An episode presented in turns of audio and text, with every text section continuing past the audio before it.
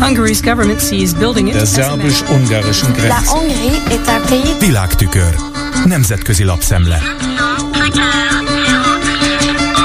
Köszöntöm a hallgatókat! Lendvai Pál új könyvét, az Übedi Heuchelei, vagyis a képmutatásról című művet méltatja Hans Rauscher újságíró a Bécsi Der Standardban, ahol a veterán szerző, közép- és kelet-európa elemző ma is rendszeresen publikál. Mint írja, ebben a könyvben Lendvai magyarázatot ad arra, miként tévesztett meg a szovjetorosz rendszer és mindenek előtt Putyin oly sok jobb vagy baloldali nyugati politikust és értelmiségét. Rauscher szerint Lendvainak megvan az a zsurnaliszták körében ritka adottsága, hogy elemezni és mesélni is tudjon. Évtizedek során begyűjtött élményeit úgy képes megosztani, hogy közben azokat értelmezési keretbe helyezi. Mostani könyve, amely nélkülözhetetlen segédeszköz lehetne számos politikus számára, kaphatta volna akár azt a címet is, hogy az elvakultságról, mármint nyugati politikusoknak a keleti potentátok irányában mutatkozó elvakultságáról.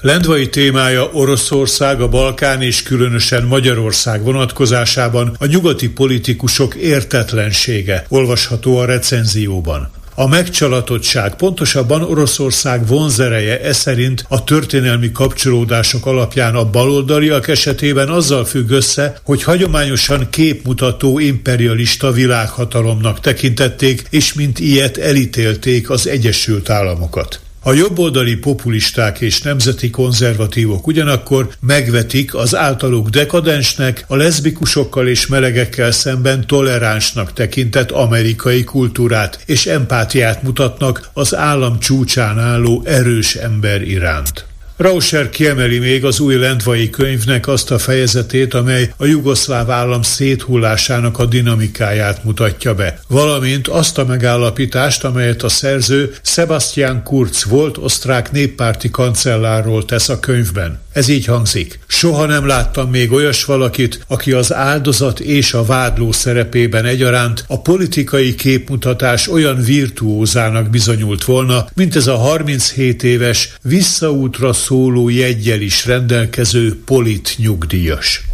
Most nézzük a Politico amerikai portál európai kiadását, amely úgy értesült, hogy Mark Rutte, az eddigi holland miniszterelnök már megszerezte a NATO országok kétharmadának, a jelenleg 31 tagállam közül több mint 20-nak a támogatását ahhoz, hogy ő legyen az Atlanti Szövetség új főtitkára. A politikó tudomása szerint más nevet nem is terjesztettek a tagállamok elé véleményezésre, és bár az egyeztetések még nem zárultak le, Rütte jelöltsége mögött növekvő támogatás van. A NATO júliusban Washingtonban tartja következő csúcs találkozóját, és az a cél, hogy addigra elfogadtassák Rütét a távozó norvég Jens Stoltenberg utódjaként, aki tíz évvel ezelőtt lépett hivatalba. Megjegyzem, ez a szokásosnál jóval hosszabb idő a poszton, de Stoltenberget többször is meghosszabbították. Előbb a Covid-járvány, aztán az Ukrajna elleni orosz agresszió miatt. Az a mintegy tíz ország, amely még nem mondta ki az igent, eltérő okokból tartózkodik ettől, írja a Politico. A Bloomberg hírügynökségre hivatkozva úgy véli, a török hallgatás oka az, hogy Ankara elvárná Rütétől, hogy ne részesítse előnyben az EU tagállamokat a NATO-n belül.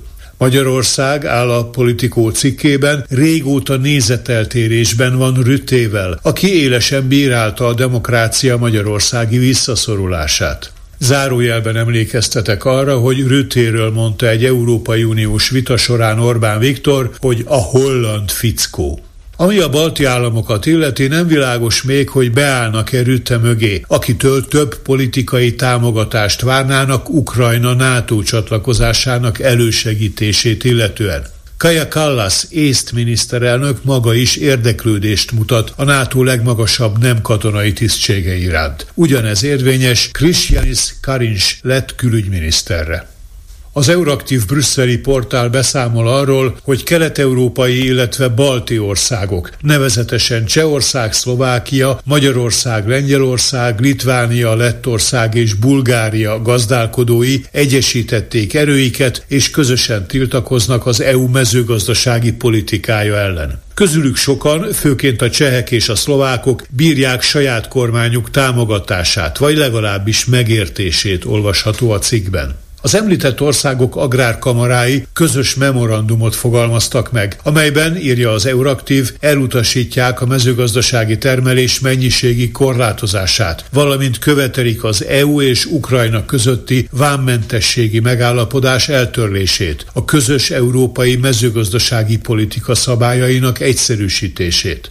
A közös tiltakozás legjellemzőbb formájának az ígérkezik, hogy a gazdák traktorokkal és más mezőgazdasági nagygépekkel a határátkelőkhöz vonulnak. A fő figyelem a cseh-szlovák határa irányul, ahová a két ország kamaráinak képviselői mellett a magyarokat is várják a tiltakozó rendezvényre. Ez volt ma a Nemzetközi Média Szemle Kárpáti Jánostól. Köszönöm a figyelmüket!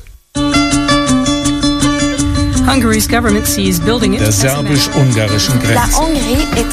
Nemzetközi lapszemlét hallottak.